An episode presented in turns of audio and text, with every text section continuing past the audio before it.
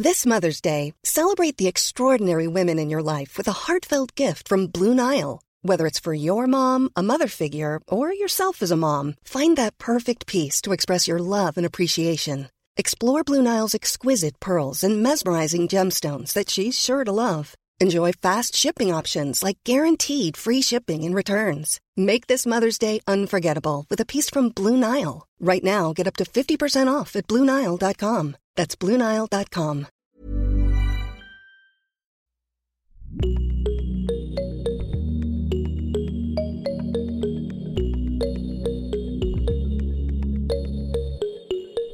Salut, salut et bienvenue dans Génération Podcast, le podcast de celles et ceux qui en écoutent et qui en font. Moi, c'est Anne Fleur. Je vous parle depuis chez moi, à côté de Boston, aux États-Unis, et aujourd'hui, miracle. Je vous retrouve pour un nouvel épisode.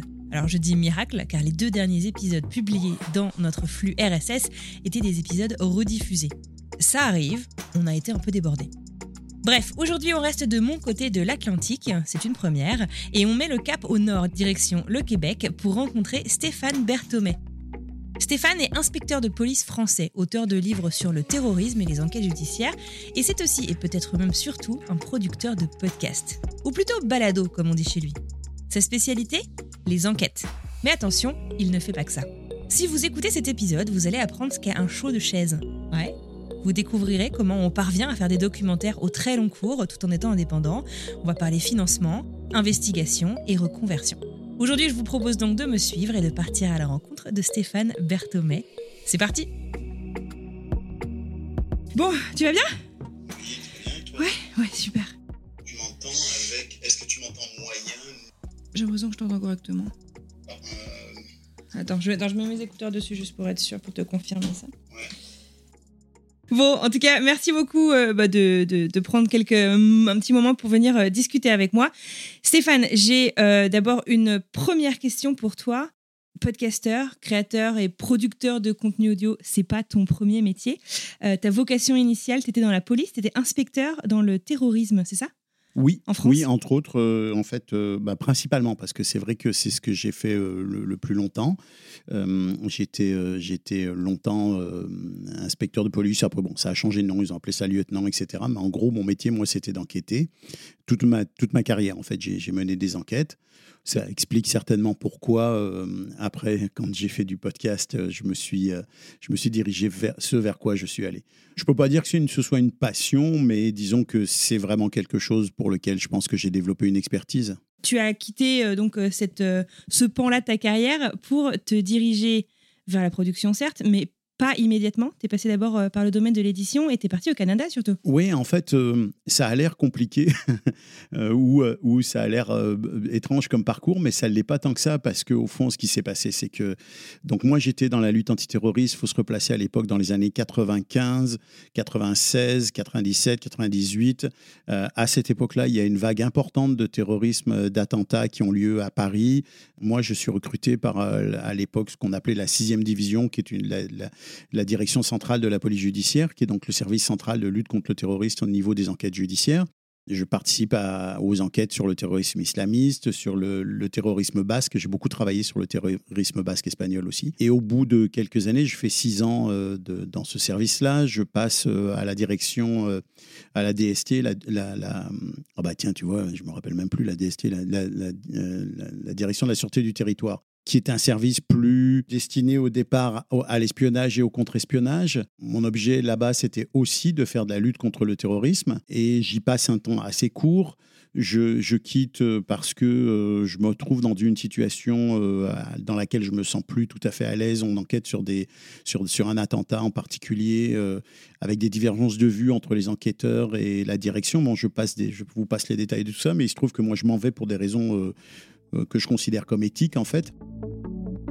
Alors qu'il quitte la police nationale en 2005, Stéphane coécrit avec un journaliste Le jour où la France tremblera, un livre sur le terrorisme qui évoque les risques encourus par la gestion du dit terrorisme en France.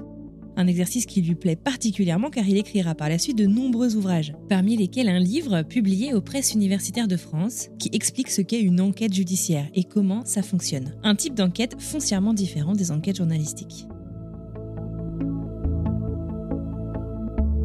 Et puis de fil en aiguille, bah, quand, quand j'ai commencé à écrire des livres, euh, euh, il y a des choses qui sont, qui sont, veux pas dire débloquées, mais de nouvelles pistes qui sont ouvertes pour moi. On m'a proposé de travailler sur des scénarios de, de, de, séries télé ou de cinéma. Euh, on m'a on, m'a proposé l'éditeur, l'éditrice hein, avec laquelle je travaillais à l'époque chez Ramsay m'a demandé si j'étais intéressé à essayer de constituer une collection de justement de plus, plus axée sur les questions de police et de justice. Donc j'ai commencé à travailler euh, sur ces sujets-là. Et puis après, euh, j'ai eu d'autres contrats de directeur littéraire avec d'autres maisons d'édition. Euh, j'ai écrit, euh, j'ai écrit, euh, j'ai préparé d'autres bouquins. J'ai commencé à écrire dans, pour, pour des scénarios, sur des scénarios, des choses comme ça. J'ai participé à, l'écriture d'un scénario en tant que consultant sur, sur un film qui s'appelle Secret Défense, qui était réalisé par Philippe Haïm avec Gérard Lanvin, qui était un excellent film sur le terrorisme d'ailleurs. Et donc, tu vois, c'est un peu de fil en aiguille que les choses se sont faites. Et petit à petit, moi, en même temps, bah, je me détachais naturellement aussi de mon milieu. J'étais plus en service actif, donc j'étais plus vraiment sur le terrain. Après, je suis parti au secrétariat général des affaires européennes, qui était une institution euh, interministérielle qui est au service du Premier ministre, qui, travaille à, Bruxelles pour euh, justement les questions sur l'établissement des questions, des politiques euh, en matière de. Moi, j'étais dans le domaine de, la sécurité intérieure, donc j'étais j'étais dans d'autres sphères que les sphères policières, au fond. J'étais, dé- j'étais, j'étais déjà parti de- d'une certaine façon. Et puis, j'ai rencontré euh, une fille qui est devenue, euh, qui, est, la mère de, mon fils, et, elle, c'est une Québécoise. Et euh, elle avait très envie de retourner au Québec. Et il se trouvait que moi, je connaissais bien le Québec, j'étais allé plusieurs fois. J'avais peut-être aussi ce goût de changer de vie.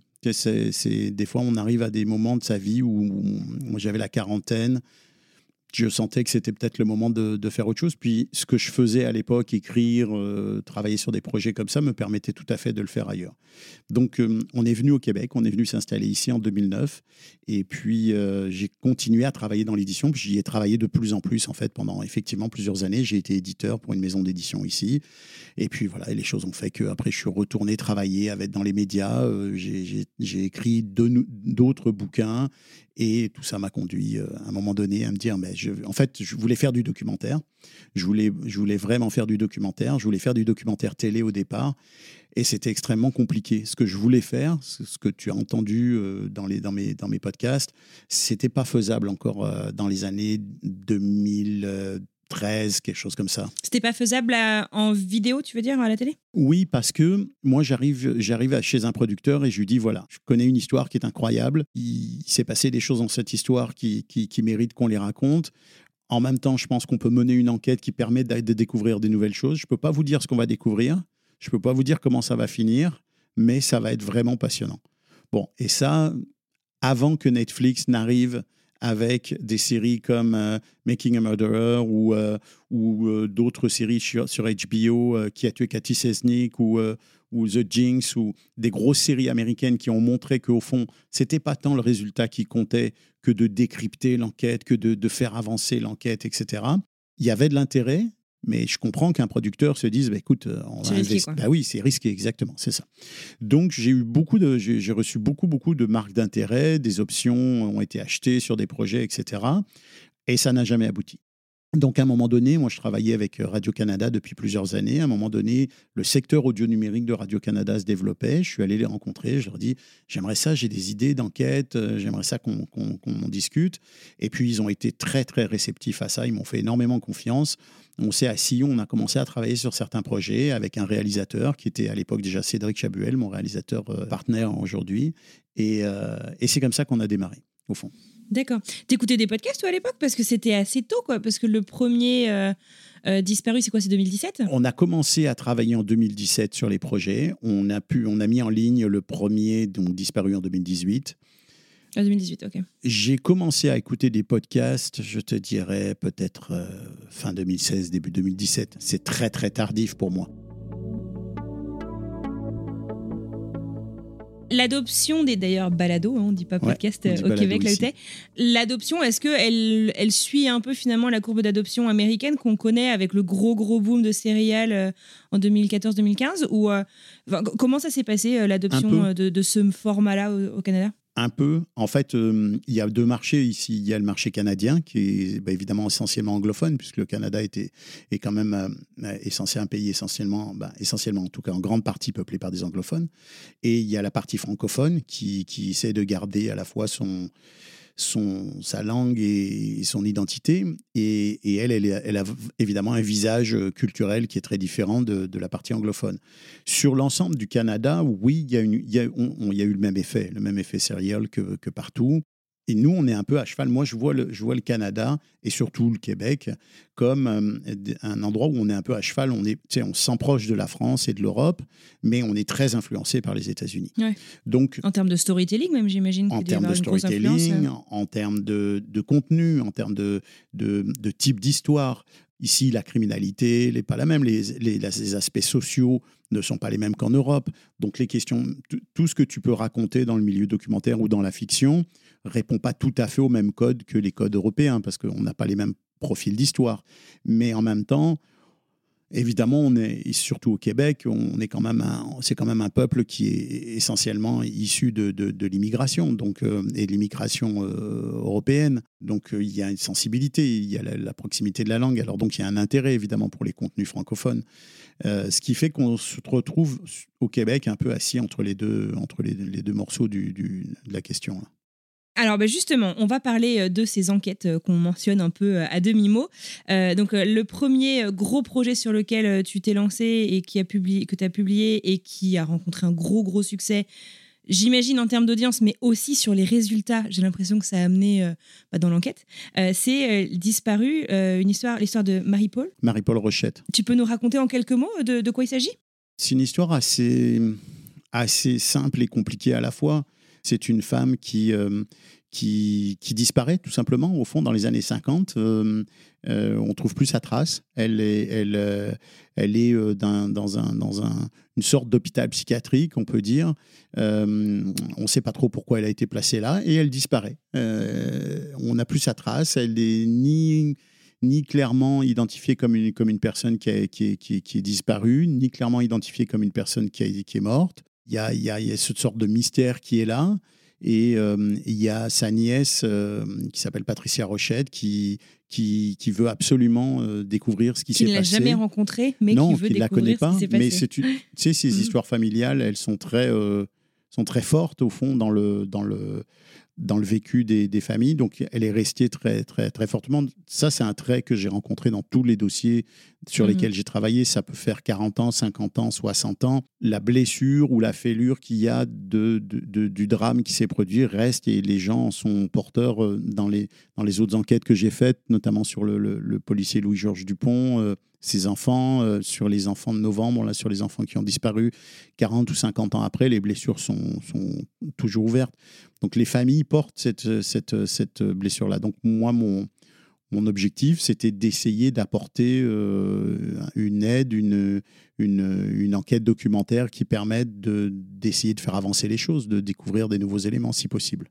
Et alors justement, où est-ce que tu as amené euh, cette enquête? Il s'est passé des choses un peu, un peu dingues en fait à la suite de ce documentaire? Oui, ce qui s'est passé, ce qui s'est passé, et en même temps, c'est c'est vraiment une grosse avancée, mais on ne la doit pas qu'à notre travail, on la doit surtout au travail de la famille, au travail des gens qui ont, qui ont colligé toutes les informations. Donc Patricia Rochette, qui, a, qui est vraiment la personne qui, qui s'est démenée euh, du début à la fin dans, dans, dans cette affaire-là et qui continue euh, euh, à, à, se démener certainement, même si j'ai plus trop de contact avec elle. Je pense que ce qui a été vraiment central, c'est que finalement, on a réussi tous ensemble a démontré qu'il y avait potentiellement un lien entre un, corps qui a été découvert et euh, Marie-Paul Rochette. Donc euh, ça a permis de, de, remettre en place un système ici qui est celui du coroner. Le coroner, c'est tout à fait nord-américain ou et américain. C'est pas du tout euh, un système qui existe en, France et en Europe. c'est quelqu'un qui n'est pas qui n'est pas de la police, mais qui a, un rôle quand même très lié à l'enquête policière. Et donc euh, le coroner, euh, la coroner, en, d'ailleurs en question c'est une coroner, a décidé de réouvrir ce dossier-là avec le corps de police de la ville de Montréal pour essayer justement de faire la lumière sur, euh, sur les liens éventuels entre, entre ces deux personnes-là. Donc ça, c'est la, bonne, c'est la bonne nouvelle. Malheureusement, la mauvaise nouvelle, c'est que pour l'instant, moi, j'ai rien vu venir sur cette enquête-là. Il n'y a rien de nouveau sur cette enquête-là. Et bon, est-ce qu'il va sortir quelque chose? J'en sais rien. Ce qui est sûr, puis je le constate sur les autres dossiers, je le constate aussi sur les enfants de novembre, ma dernière enquête, c'est que même quand on amène des fois des choses qui sont assez radicales et assez nouvelles, on a le sentiment que les corps policiers ou les gens qui enquêtent sur ces dossiers-là sont pas si sensibles que ça euh, à ces nouveaux éléments. On a l'impression, je ne sais pas pourquoi d'ailleurs, ils considèrent peut-être que c'est que c'est pas que c'est pas venant pas d'eux que c'est pas intéressant. Ça, fait bouger les choses, mais ça ne fait jamais, ça ne, ça ne permet très très rarement de complètement changer la donne. C'est ça qui est dommage d'ailleurs.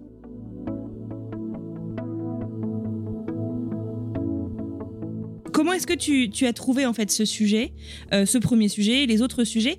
Comment est-ce que tu les choisis aussi? Et j'imagine en fait que du fait de cette première grosse enquête disparue, tu dois aussi avoir des gens en fait qui te contactent en te disant euh, moi il s'est passé ça dans ma famille ou je sais pas ce qui s'est passé ou enfin est-ce que tu as, une grosse part en fait de d'inbound en plus de tes recherches? En fait, euh, je vais te répondre d'une façon générale parce que c'est c'est un ensemble de choses qui, qui font que je suis dans cette dynamique-là et que, et que je m'occupe de ces dossiers-là.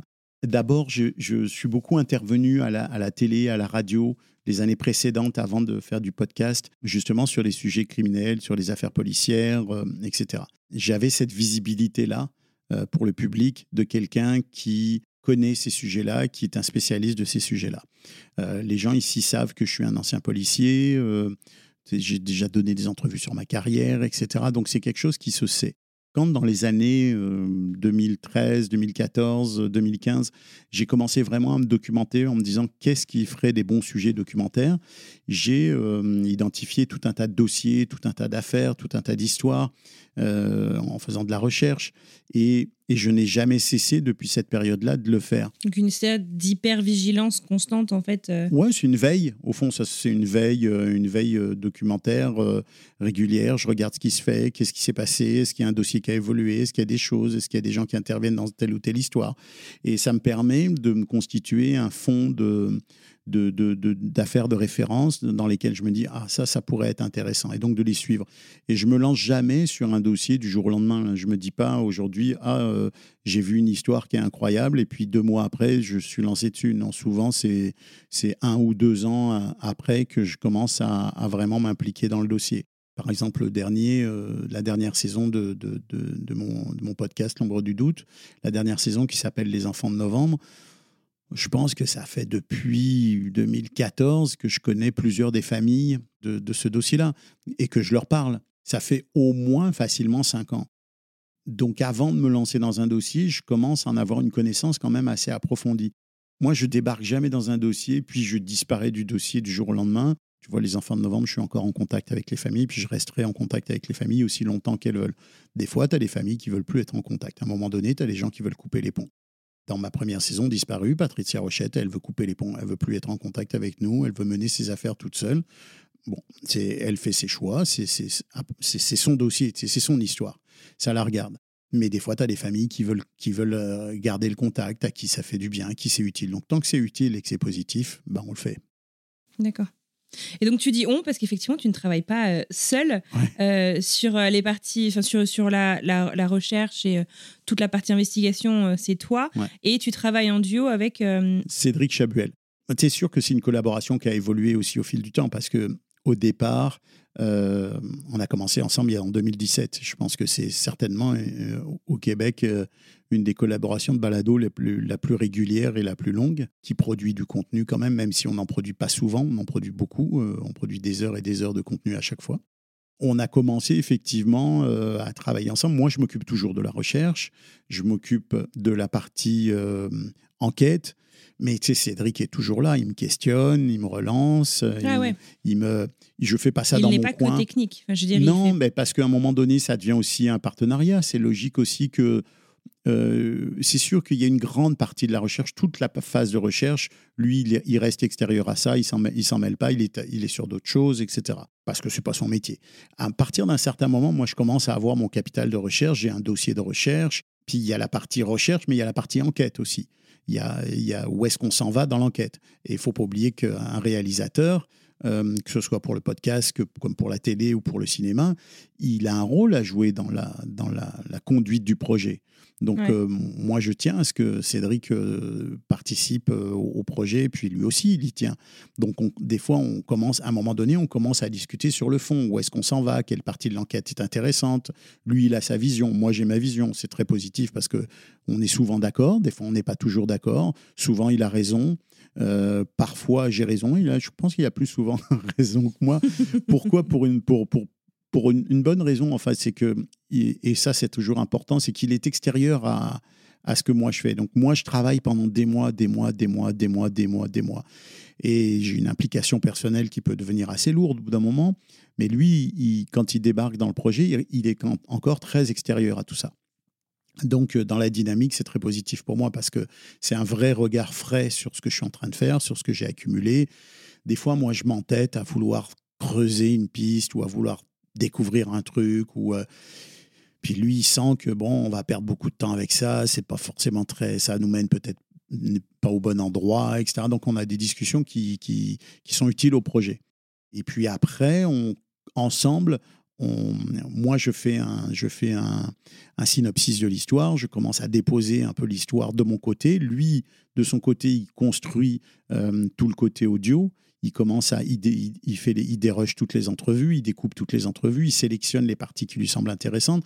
Et c'est là où nous, notre travail, c'est là où le travail de fusion est super important, c'est que il faut que la vision que j'ai de l'histoire et la sienne se rejoignent. Bon, alors jusqu'à présent, ça s'est toujours très très très bien passé. Euh, je pense que c'est ce qui fait une partie aussi de la réussite de nos projets, c'est qu'on on n'est pas en train de tirer chacun la couverture à soi ou on n'est jamais on n'est pas en opposition complète. Ça arrive jamais presque à ma connaissance jamais arrivé. On n'est pas d'accord des fois sur certains éléments. Et puis au fond c'est jamais l'un ou l'autre qui, qui, gagne. C'est le c'est le projet qui décide. À un moment donné on se retrouve avec euh, une situation où on se rend compte que Bon, c'est pas utile d'aller creuser là-dedans. On va perdre du temps. euh, on va, on va plutôt s'intéresser à autre chose. Ou cet axe narratif-là n'est plus intéressant parce qu'on en a un autre qui est plus porteur, qui est plus fort, qui est plus vrai, qui est plus proche de, la situation, etc. Donc au fond, ça se fait de façon très organique. C'est très naturel. Tu parles justement euh, du temps, euh, du fait que ce sont des collaborations euh, au long cours. Tu es indépendant, même si tu travailles pour, euh, pour plusieurs euh, structures. Le documentaire, c'est un travail de temps très long. Euh, les enquêtes, c'est des temps très longs. Tu le disais même il y a, il y a quelques instants que tu as commencé à travailler sur certains euh, sujets en 2014 ou 2015 euh, pour les sortir en 2021. Tu pourrais me, me raconter en fait comment est-ce que tu gères ce temps dans la création de ce documentaire? Comment est-ce que tu vis en fait avec toutes ces histoires euh, euh, au quotidien? Et aussi euh, d'un point de vue peut-être plus pragmatique, bah, d'un point de vue économique aussi en fait. Il y a plusieurs lignes de réponse dans ta question. La première, c'est le fait que, oui, c'est un temps très long. Moi, je pense que c'est ce qui fait qu'on a une forme de documentaire d'enquête. Moi, je revendique le fait qu'on fait du documentaire d'enquête ou des enquêtes documentaires et non pas du documentaire simplement ou non pas du cold case ou du true crime. Je considère que ce qu'on fait, nous, euh, est, encore très à part de ce qui se fait dans 99% de la production de, balado true crime. Euh, pourquoi? Parce que nous, on fait une enquête. C'est-à-dire que moi, j'ai la prétention de, penser que on, ne raconte pas simplement une histoire, mais on va vraiment aller chercher des choses nouvelles autant qu'on peut. Euh, donc ça, c'est notre angle, c'est notre angle de, de- de concept. Une histoire, c'est vrai que je la porte, ou les contacts avec les gens, je les porte pendant des années, parce que, bah d'abord parce que j'y crois, je pense qu'il faut, ça va être une histoire qu'il va falloir trouver, donc qu'il va falloir trouver le moyen de raconter, et que comme je te le disais, bah, pour la télé, euh, j'ai passé deux trois ans à avoir euh, de- des rencontres, des options qui étaient achetées sur un projet. euh, donc je parlais aux familles, je leur disais ah bah là, par exemple le meilleur exemple, c'est la famille Dupont quand même, l'affaire Dupont qui est la deuxième saison de notre notre podcast. On a eu des options avec des producteurs, on a eu des rencontres avec des chaînes de télévision. Donc, là, quand tu as la rencontre avec la chaîne, tu es à ça de, le faire. Puis, euh, ça se fait pas parce que c'est compliqué, parce qu'on ne sait pas. Donc, euh, moi, je suis en contact avec la famille, on se parle, j'ai été en courant, voilà, on est en train de faire ça. bon, finalement, ça n'a pas marché. euh, mais c'est pas pour autant que je veux lâcher ce projet-là, puisque j'y crois. Donc, à un moment donné, quand, ça, quand le, le podcast se met, à, se met à démarrer avec Radio-Canada, évidemment que je vais le ramener, je vais ramener cette histoire-là. Et c'est vrai que durant toute cette période, ça me rapporte rien. Je veux dire, c'est pas évidemment, je n'ai aucun revenu à, à, essayer de porter des projets ou de rencontrer des gens ou de faire des discussions ou même de documenter, de commencer à le documenter. Non, ça, ça me rapporte rien, c'est du temps euh, personnel. Là où ça devient euh, financièrement euh, correct, c'est que c'est quand effectivement un projet est, est, entre guillemets acheté, c'est-à-dire que moi je fonctionne avec des propositions, je fais des propositions de balado, puis je dis voilà j'ai tel tel concept, euh, et euh, notamment Radio-Canada sur l'ombre du doute et le producteur du, balado, du podcast. C'est eux qui investissent les coûts de production. Donc, euh, moi, ils me rémunèrent comme recherchiste, animateur, scénariste. Et Cédric est maintenant employé d'ailleurs à, à Radio-Canada. Donc, Cédric, lui, travaille sur ces projets-là, mais il travaille aussi sur d'autres projets, puisqu'il est à plein temps à Radio-Canada. En termes monétaires, euh, bon, je rentrerai pas dans les détails, mais je m'estime extrêmement euh, chanceux et privilégié. Moi, j'en vis. Je vis du, podcast, euh, je vis comme quelqu'un qui vit correctement d'un salaire, d'un bon salaire depuis, depuis cinq ans quasiment du podcast. Donc, je, suis très, très, je me sens vraiment privilégié d'avoir la chance de vivre de ma passion, de vivre de, quelque chose qui est extrêmement agréable à faire, qui n'est pas toujours facile, comme tu sais. Euh, on passe par des hauts et des bas quand on, quand on fait ce genre de, ce genre de travail-là. Mais en même temps, comparé à d'autres, je me sens vraiment, je me sens vraiment chanceux. Euh, et puis, euh, bah, ce qui, ce qui s'est passé dans, dans, mon, dans ma vision des choses, c'est que il y, a, y, a, y a un an, je, on arrivait à la troisième saison du, du, podcast. Euh, moi, j'avais envie aussi de faire d'autres projets, de peut-être aider des créateurs et créatrices à porter leurs propres projets, à m'impliquer dans la communauté euh, des, des, des, podcasteurs et podcasteuses. Donc, je me suis dit, ben, je vais créer une compagnie de production et avec cette compagnie, je vais diversifier mes activités parce que je sais bien que c'est pas parce que j'ai fait trois saisons d'un podcast avec Radio-Canada ou que j'ai fait une, coproduction entre Radio-Canada et France Culture que je dois m'asseoir sur, sur ma chaise et me dire bon, bah, c'est bon, euh, je suis en affaires. C'est tous les ans, je dois me battre pour qu'un nouveau projet soit accepté.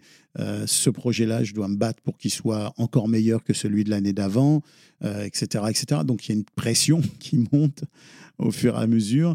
Et je sais bien qu'à un moment donné, cette courbe ascendante peut pas continuer à, ad vitam aeternam. Il faut, la logique, c'est qu'il y, a toujours, euh, il y a toujours un moment donné où, on repart un peu en arrière. Donc, euh, moi, j'aime bien anticiper les choses. Donc, je me suis dit, bah, pour anticiper les choses, pour éviter qu'à un moment donné, on me dise, bah, tu sais, Stéphane, cette année, euh, on, va, on va retarder un projet, on le fera dans plusieurs mois, on le fera dans un an, on le fera pas cette année. Je me suis dit, je vais développer mes propres projets ou je vais développer les projets des autres. Donc, voilà, c'est ça que j'ai fait en créant ma, ma compagnie de production. C'est ça? GoScript, qui s'appelle les productions GoScript Media. Est-ce que tu te concentres justement encore sur euh, les enquêtes ou est-ce que tu es ouvert à tout type de format? Non. C'est l'occasion de te diversifier justement peut-être dans les, dans les productions, type de production ou? Ça fait tout à fait partie de mes objectifs. C'est-à-dire que, tu sais, quand tu es bon dans quelque chose ou quand on te reconnaît un certain talent dans quelque chose, on, ça a un avantage, un inconvénient. L'avantage, c'est que bah, tu vas pouvoir euh, vraiment creuser ton sillon dans, ce, dans cette direction-là. L'inconvénient, c'est que c'est difficile d'en sortir. Euh, et moi, mon objectif, c'est aussi de sortir de, de ce, creuset-là, là, de ne pas être considéré uniquement comme le gars qui fait des affaires policières, parce que euh, j'ai envie de faire d'autres choses, tout simplement. Euh, je pense qu'artistiquement, créativement, c'est intéressant d'aller faire d'autres choses. Donc, c'était l'objectif, justement, en créant ma compagnie aussi. C'est aussi pour ça que je trouve que faire, par exemple, un podcast pour un organisme culturel, c'est super intéressant et que oui, j'ai l'intention de faire d'autres contenus. Là, je suis en train de créer des contenus, euh, de penser à des concepts qui sont totalement en dehors de, de, la question euh, des enquêtes ou, ou, des true crime ou des choses policières. Parce qu'effectivement, j'ai envie, j'ai envie de faire des choses différentes.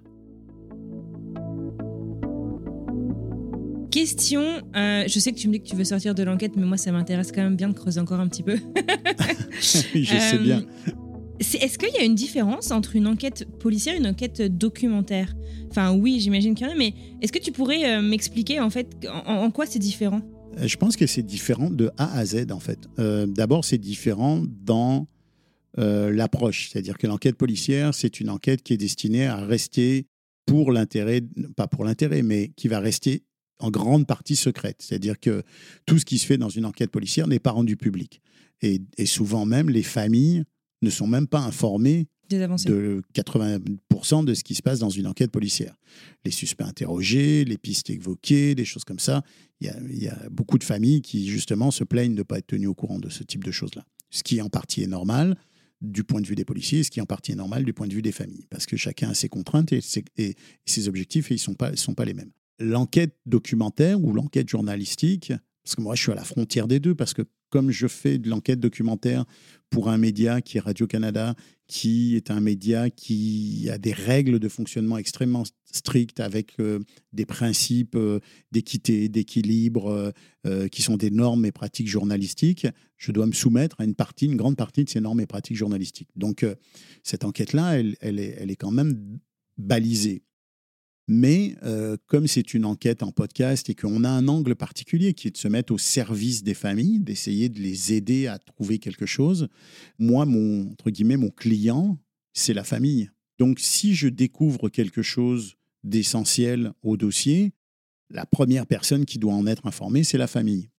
Les corps policiers, le- le- leur objectif, c'est pas tout à fait ça, c'est trouver un coupable, un suspect. Trouver un suspect, d'en faire un, de voir si c'est le coupable. Donc ça ne veut pas dire qu'ils vont informer les familles, justement. Et, et, et moi, je me place un peu entre les deux. Et tu vois, c'est drôle parce que c'est vraiment une conclusion qu'on a eue avec, euh, avec la maman d'un des petits garçons dans le, dans le podcast Les Enfants de Novembre. C'est que, au fond, l'enquête policière, elle arrive à un point X. Nous, on arrive à un autre point qui n'est pas le même que l'enquête policière d'ailleurs. On apporte des éléments qui n'apparaissaient pas dans l'enquête policière mais qui ne vont pas donner un résultat. Moi, je suis convaincu que ça ne donnera pas un résultat juridique. C'est-à-dire que la police ne va pas réinterroger des gens avec ce qu'on a découvert, malgré le fait, je ne sais pas si tu l'as découvert et je ne veux pas qu'on le spoil, mais Oui. malgré le fait que ce qu'on a découvert est, à mon sens, essentiel. Tu sais, je veux dire, euh, je, je ne pensais jamais découvrir ce que j'ai découvert et ce qu'on a découvert est, est tellement incriminant, tellement évident quant au fait qu'on a, on tient un suspect et coupable potentiel d'un crime que je vois pas je vois pas comment on peut contourner cet élément-là. Je veux dire, surtout quand tu trouves des preuves dans une enquête audio, c'est formidable, mais quand tu trouves des preuves audio, bah là, euh, Ouais, c'est difficile à contester. tu te dis, euh, ouais, là c'est c'est comme dirait Maradona, c'est la main de Dieu. là. Donc, nous, on a ce résultat-là qui, pour nous, est incontestable. Pour la famille, est incontestable. Moi, je parlais encore avec la, la maman d'un des petits garçons qui me disait, c'est Stéphane, nous, ce qu'on a entendu dans le balado, ce qu'on sait, ce que vous avez trouvé, ce que vous avez découvert pour nous, c'est ça y est, c'est fini. Ah ouais. On sait, on, on a compris, on a enfin une réponse 40 ans après, puis on peut tourner la page. La police peut pas faire ça. Parce que la police, pour tourner la page, il faut qu'il y ait une condamnation, il faut qu'il y ait un suspect qui soit condamné. Donc nous, ce qu'on peut faire, c'est ça. C'est de donner, de mettre le mot fin euh, ou le point au bout de la phrase euh, ou le baume sur, une blessure qui dure depuis très longtemps. Et donc c'est essentiel quand même. Faut, faut, en, étant très modeste, c'est pas parce que c'est nous, mais c'est parce que c'est c'est la forme d'enquête qui le permet. Mais c'est quand même euh, formidable d'avoir cette chance-là. Du coup, en fait, un bon euh, docu, une bonne euh, enquête, je crois que tu l'as un, petit peu euh, évoqué avant. Est-ce que c'est un peu comme une histoire d'amour au sens où c'est c'est pas vraiment la destination en fait qui compte, le résultat qui compte, mais c'est comme tu le disais, en fait, c'est le cheminement que tu vas emprunter et sur lequel tu vas amener justement tes, tes, auditeurs, les familles, euh, les gens en fait qui sont concernés euh, en, premier lieu. C'est difficile de, répondre à cette question-là parce que c'est vrai que moi, j'ai toujours dit ce qui compte, c'est pas le résultat, c'est la façon dont, on, raconte l'histoire et ce qu'on amène dans l'histoire. Et je le crois encore. Mais je, mais j'ai, toujours dans un coin de ma tête, même quand je dis ça et même quand je le dis euh, à un diffuseur ou j'ai toujours dans un coin de ma tête l'objectif de me dire ouais mais on va quand même apporter quelque chose qu'on n'a jamais entendu dans cette histoire tu comprends? Donc euh, bien sûr que en fait je pense que c'est un ensemble. C'est-à-dire que à la fois la façon d'aborder l'histoire de la raconter de la mettre en, en, en mots de la mettre en audio doit être unique. Mais il faut qu'on apporte quelque chose. C'est c'est une discussion euh, que, j'ai eue avec, euh, euh, justement aussi une des mères de famille, une autre, dans le, dans le balado Les enfants de novembre, où elle me dit, mais finalement, c'est elle qui m'interroge à un moment donné, elle me dit, mais, mais toi, tu veux quoi? Toi, pourquoi tu fais ça? C'est quoi ton objectif là-dedans? Moi, mon objectif là-dedans, c'est d'arriver à la fin de cette histoire-là avec quelque chose de neuf, quelque chose qu'ils ont jamais, qu'ils savaient pas. C'est de leur dire, ben voilà, ce que vous pensiez, c'est vrai pour telle raison, et je peux vous en apporter quasiment la preuve, ou vous vous êtes trompé pour telle raison, et voilà la preuve de, de, de, ça. Euh, dans, dans Les Enfants de Novembre, et moi, je, reviens beaucoup à cette histoire-là parce que d'abord, ça m'a ça, profondément marqué, mais en même temps, ça m'a aussi, euh, dans ma pratique de- de- de- d'enquête documentaire, ça m'a fait comprendre beaucoup de choses aussi, même si c'est la troisième. Tu veux raconter le concept peut-être de enfin, le, le, le, pitch de cette histoire du- parce qu'on du- l'a pas repris. euh. Ouais, bah, en fait, les, enfants de novembre, euh, ce sont euh, trois enfants qui disparaissent le même jour à Montréal, euh, deux en même temps et un à quelques kilomètres de distance qui sont enlevés. Ils disparaissent pas, ils sont enlevés le même jour à Montréal en 1984, le 1er novembre 84. Évidemment, tu imagines dans une ville comme Montréal, trois enfants enlevés le même jour, ça n'était jamais arrivé. Je pense que c'est arrivé dans très peu de villes euh, euh, occidentales, en tout cas, euh, dans des grandes, dans des grandes cités, ça arrive malheureusement dans, des pays où, la criminalité est galopante. Mais dans, les, dans des pays où, en Amérique du Nord ou en Europe, c'est quand même assez rare. Et un autre enfant est enlevé quelques mois plus tard. Et tout ça s'inscrit dans une série de disparitions d'enfants et de meurtres de- de- d'enfants et de jeunes adolescents et adolescentes, euh, des enfants quand même de 5 à 14 ans, euh, sur une période assez courte et assez intense. Et donc, euh, moi, je m'intéresse à la disparition de, de plusieurs de ces enfants-là. Wilton Lubin, Sébastien Métivier, Denis Roubergevin et Maurice Vien. Et, je commence mon enquête avec les familles, la famille du petit, du petit Sébastien Métivier et la famille du, du petit euh, Denis, euh, Denis Roubergevin. Et voilà. Et donc, on, on, met les pieds dans cette histoire-là, on, enquête et bon, on, découvre ce- ce- certaines choses qui sont assez troub- ben, plus que troublantes, je dirais. Euh, et donc, ce que, ce, que, ce, que, ce que cette enquête, moi, m'apprend aussi, c'est que, bien sûr, que l'objectif, c'est de raconter l'histoire d'une autre façon. C'est aussi de la raconter avec la vision des familles, d'être proche des familles, de retranscrire leurs leur, euh, leur, sentiments, de retranscrire leurs émotions, de retranscrire leur, euh, leur, euh, tout ce qu'ils n'ont pas pu évoquer, parce que c'est des gens qui ont donné des entrevues dans les médias, qui ont donné des entrevues dans les journaux, c'est des gens qui ont été interrogés tous les ans quand c'était l'anniversaire de la mort de leur fils, etc. Mais au fond, leurs véritables sentiments, leurs véritables émotions, ils, ont très- eu très peu d'occasion de la donner parce que ça prend du temps, parce qu'il faut s'asseoir des heures avec eux, parce qu'il faut qu'ils aient confiance en toi, parce que si, parce que ça. Et donc, euh, c'est ça, moi, mon objectif aussi, c'est de leur faire cette place qui ne leur a jamais vraiment été offerte. Mais secrètement, mon idée, mon, mon, mon- mon rêve, c'est d'amener un truc essentiel. Euh, donc c'est ça, je pense, le, podcast d'enquête, euh, le podcast d'investigation, c'est de, raconter une histoire différemment et, de trouver quelque chose, d'essayer de trouver quelque chose, de creuser suffisamment fort pour trouver quelque chose, parce qu'il y a souvent quelque chose. C'est un format, justement, le podcast d'enquête, euh, peut-être de par son coût, je ne sais pas, qui est assez populaire du point de vue des auditeurs, euh, mais qui est pas si fréquent que ça en fait en français. Est-ce que c'est vrai au Canada aussi ou euh, c'est un truc très Oui. français? Ouais. Oui, oui, c'est, c'est, on est assez peu euh, dans, dans le genre en francophonie, en, en, en langue anglaise aussi. hein. Bon, il y, a, il y a quelques podcasts assez exemplaires aux États-Unis sur le sujet, évidemment, mais je pense que tu as touché du doigt un élément essentiel, c'est le coût de production. C'est-à-dire que pour, euh, pour soutenir une enquête qui va durer euh, en temps réel, vraiment, euh, pas au quotidien, au quotidien, mais quand même sur la durée, de façon intensive, une année, avec des mois de recherche. Moi, je fais facilement quatre mois de recherche à plein temps là, sur, les, sur ces, sur ces, sur ces projets-là, avec tout le background que j'ai avant, c'est-à-dire avec les La années veille, de ouais. connaissances Mhm. du dossier que j'ai avant. Les entrevues, les achats de droits.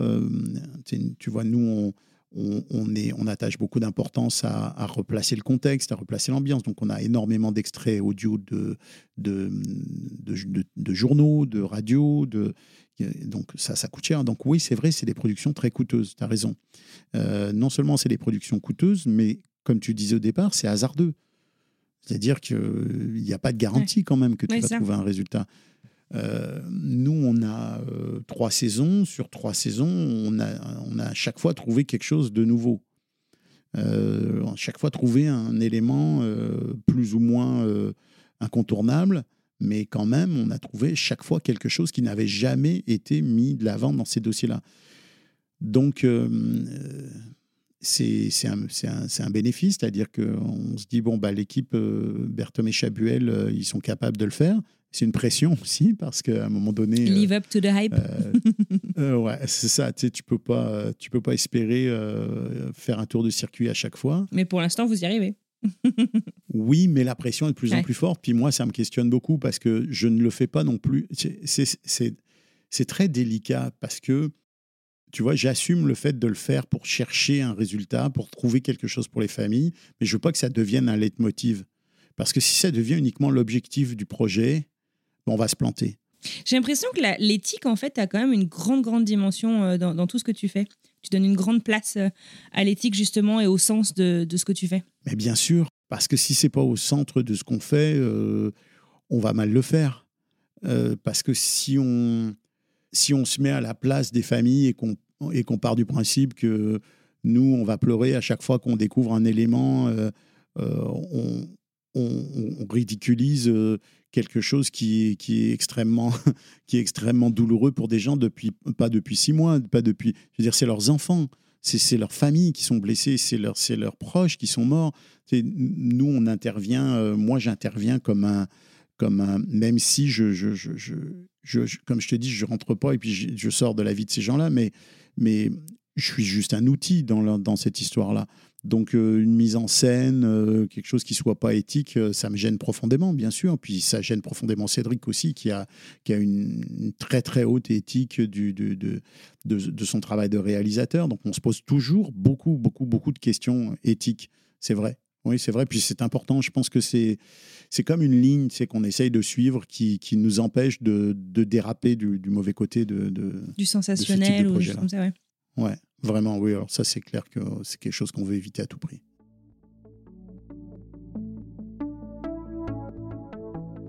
ta situation en fait entre euh, ces deux pays, entre ces deux cultures podcasto-baladophoniques. Euh, et, c'est assez intéressant en fait cette posture euh, entre les deux. quels sont on le voit en fait beaucoup aux États-Unis, si tu veux, euh, les tendances euh, États-Unis permettent parfois de prédire entre guillemets un peu ce qui va se passer en France euh, dans les 12, 15, 18 prochains mois. Est-ce que tu vois justement des, tendances se dégager sur le marché du balado donc canadien ou québécois plus précisément qu'on pourrait peut-être je sais pas envisager, espérer ou en tout cas voir arriver en France?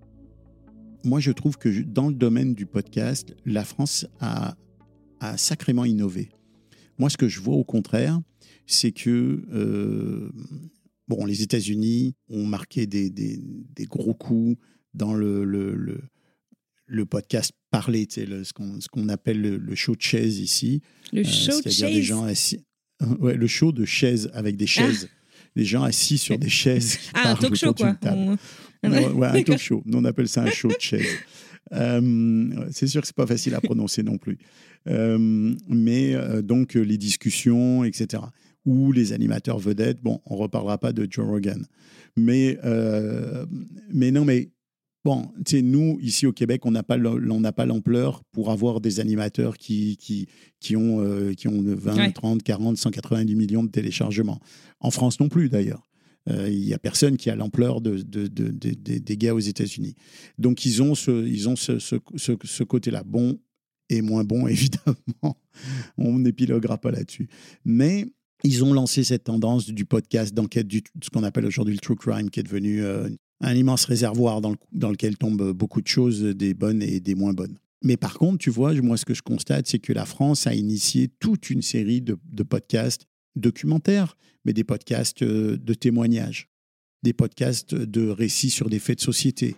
Moi, je crois que de mon point de vue, en tout cas, la France a vraiment été chercher dans, dans l'intime quelque chose qui nourrit l'univers du podcast. Euh, ce qu'ont fait aussi les Américains. Ici, au Québec, c'est drôle, mais j'en discutais justement avec mon réalisateur, avec Cédric. On faisait un voyage en voiture, puis on, en profite toujours pour parler beaucoup. Et de ça, surtout, de, de- des tendances et tout ça. Et moi, je notais que c'était pas, ça nous avait pas complètement investi encore, que c'était quelque chose qui n'était pas complètement arrivé ici. Je, je constate, moi, quand je regarde le marché français, qu'il est extrêmement innovant. C'est-à-dire que tu as des producteurs qui font du contenu extrêmement intéressant sur le plan euh, des questions sociales, des enjeux sociaux, des enjeux euh, liés euh, au rapport homme-femme, à, tous les sujets qui sont parfois compliqués, difficiles à, à- à- mettre, en, à mettre en jeu en dehors du, du temps du, du podcast, qui est un temps qui est quand même long, où on peut vraiment rentrer dans le détail. Donc le podcast est un excellent outil pour aborder ces enjeux qui sont très importants et qui sont complexes. Donc il faut vraiment les, les- les- les traiter de la bonne façon. Et en même temps, il y, a une, il y a aussi un sens de l'innovation qui est assez incroyable. C'est-à-dire qu'il y a des podcasts qui, dès maintenant, sont, sont, sont- font l'objet d'un bouquin. Euh, je sais qu'il y a des podcasts qui sont en train d'être euh, produits en, en, en film de cinéma, euh, qui sont adaptés en série télé.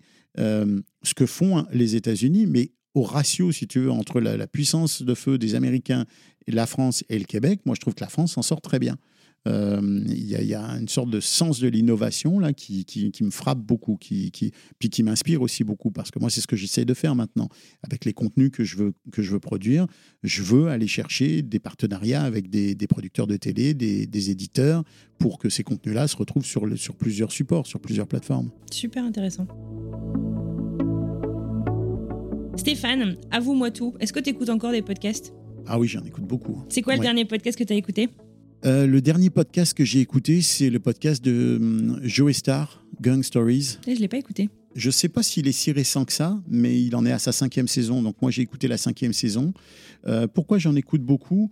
Parce que j'ai eu une période où j'en écoutais beaucoup moins. Puis quand j'étais éditeur, je me faisais souvent la réflexion, je ne lisais plus de livres. Parce que je lisais des manuscrits tout le temps, tout le temps, tout le temps, tout le temps. Et donc, tu lis plus de livres. Là, je me suis remis en écouter ben, d'abord parce que, en tant que producteur et, en tant que personne qui gère une, compagnie de production, je veux savoir où est-ce qu'on s'en va, quelles sont les tendances, qu'est-ce qui est bien, qui fait quoi, qui fait du bon travail, qui est la bonne réalisatrice ou le bon scénariste ou la bonne animatrice du moment, qui, qui, qui est l'étoile montante du milieu. Je suis aussi très impliqué dans le milieu. Je trouve que c'est tellement important. On a un milieu, on peut dire une industrie, mais qui est, qui est quand même encore super convivial, super amical, euh, avec des, regroupements, des concours, des choses qui, des initiatives personnelles qui sont vraiment formidables. Donc euh, moi, je tiens beaucoup à essayer de participer à tout ça et à apporter ma pierre à cet édifice-là.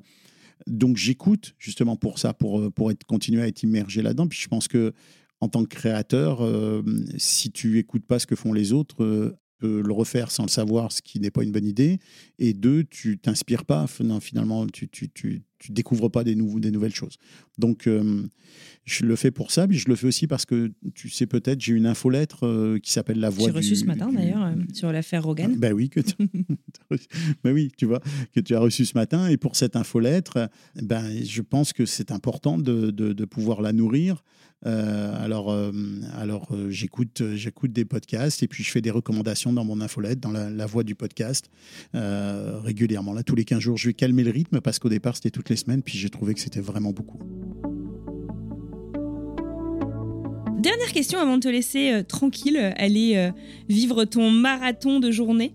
Dans Génération Podcast, on essaie de donner la parole euh, à celles et ceux qui font l'écosystème euh, du podcast euh, francophone, mais pas que. D'ailleurs, euh, je vais commencer à essayer d'aller tendre mon micro euh, par ici aux États-Unis. Est-ce que euh, il y a euh, quelqu'un ou un sujet euh, en particulier que tu aimerais entendre? J'ai écouté euh, récemment un, un podcast euh, euh, qui était, euh, qui était, qui était euh, constitué d'histoires. Je l'ai vu sur LinkedIn passer, puis je l'ai écouté, puis je l'ai trouvé vraiment cool. Euh, tu sais, c'est des personnes âgées euh, qui ont fait ça. euh, Attends, je sais où. je- Le podcast de Catherine Benama? Ben, Oui, ah c'est oui, ça. ouais. Oui, Comment ça je s'appelle? me souviens plus, mais je l'ai recommandé dans ma newsletter il y a quelques mois. Souvenir d'enfant. Oui, c'est ça, Souvenir d'enfant. Et, et j'ai trouvé ça, euh, j'ai trouvé ça vraiment passionnant. Je trouve ça génial, les, les, les, les, les témoignages de personnes âgées, parce qu'ils ont un, un recul incroyable et une petite folie et une petite sagesse en même temps qui sont assez, euh, assez fantastiques. Bah, bah t'as répondu à la question à ma place, bravo. T'es formidable. Non, mais c'est exactement ça. C'est exactement la bonne réponse. C'est que ces témoignages-là, on les entend pas souvent.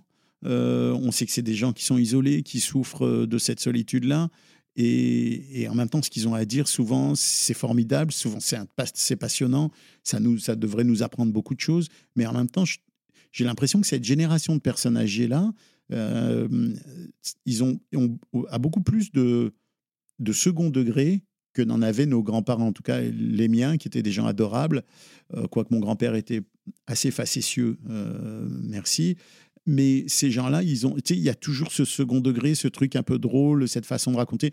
Puis dans ces témoignages-là, euh, j'ai trouvé ça tellement frais. C'est- paradoxal, c'est-à-dire que c'est des gens euh, de 70, 80 et plus, 90, je crois, même pour certains, euh, qui racontent des histoires et tu trouves ça tellement drôle, c'est tellement touchant.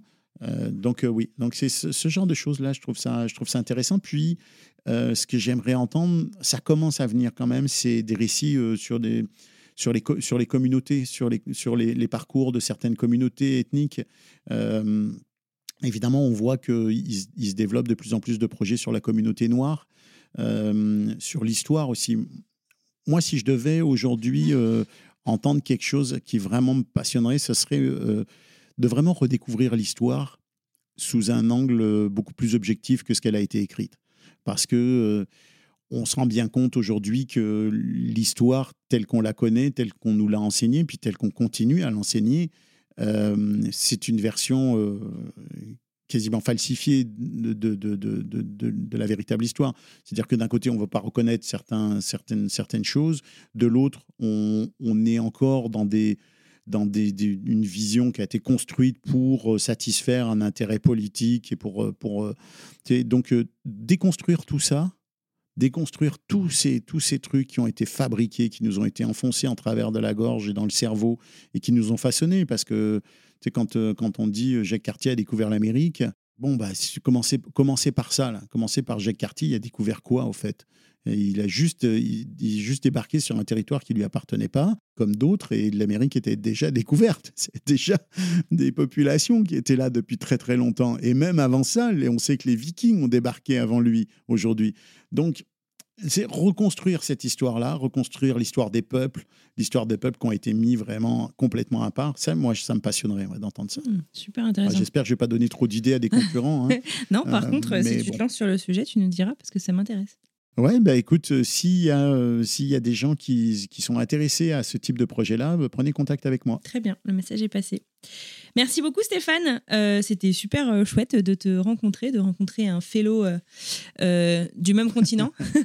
C'est vrai qu'on est du même côté de la, de la frontière, de la barrière. Exactement. Rien que d'un point de vue décalage horaire, c'est vachement plus pratique pour organiser des rencontres. Donc merci beaucoup. Je te souhaite une excellente continuation et puis bah, tiens-nous au courant de tes productions là qui sont en cours, des prochaines enquêtes ou non. Du coup, on a bien compris. Et puis bah, si tu te lances sur les témoignages et retracer l'histoire de certaines communautés, on suivra ça avec beaucoup d'intérêt. Merci à toi, c'est vraiment agréable de, parler comme ça. Puis je trouve que hum, on a une communauté euh, du, podcast qui, euh, tout territoire confondu, est quand même formidable. Et il faut qu'on préserve cet esprit euh, de bienveillance et de, collaboration entre les gens. Ça pour moi, c'est très important. Alors merci pour cette entrevue.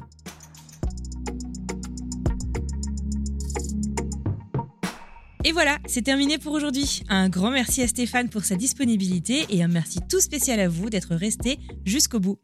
J'espère que vous avez passé un bon moment et que vous aussi vous avez pu obtenir quelques éléments de réponse à vos interrogations sur les docus d'investigation. Si c'est le cas, faites-le savoir. Partagez cet épisode autour de vous et si vous êtes de celles et ceux qui utilisent Apple Podcast ou Spotify, eh bien donnez-nous des étoiles ou même laissez des avis, ça aide vraiment.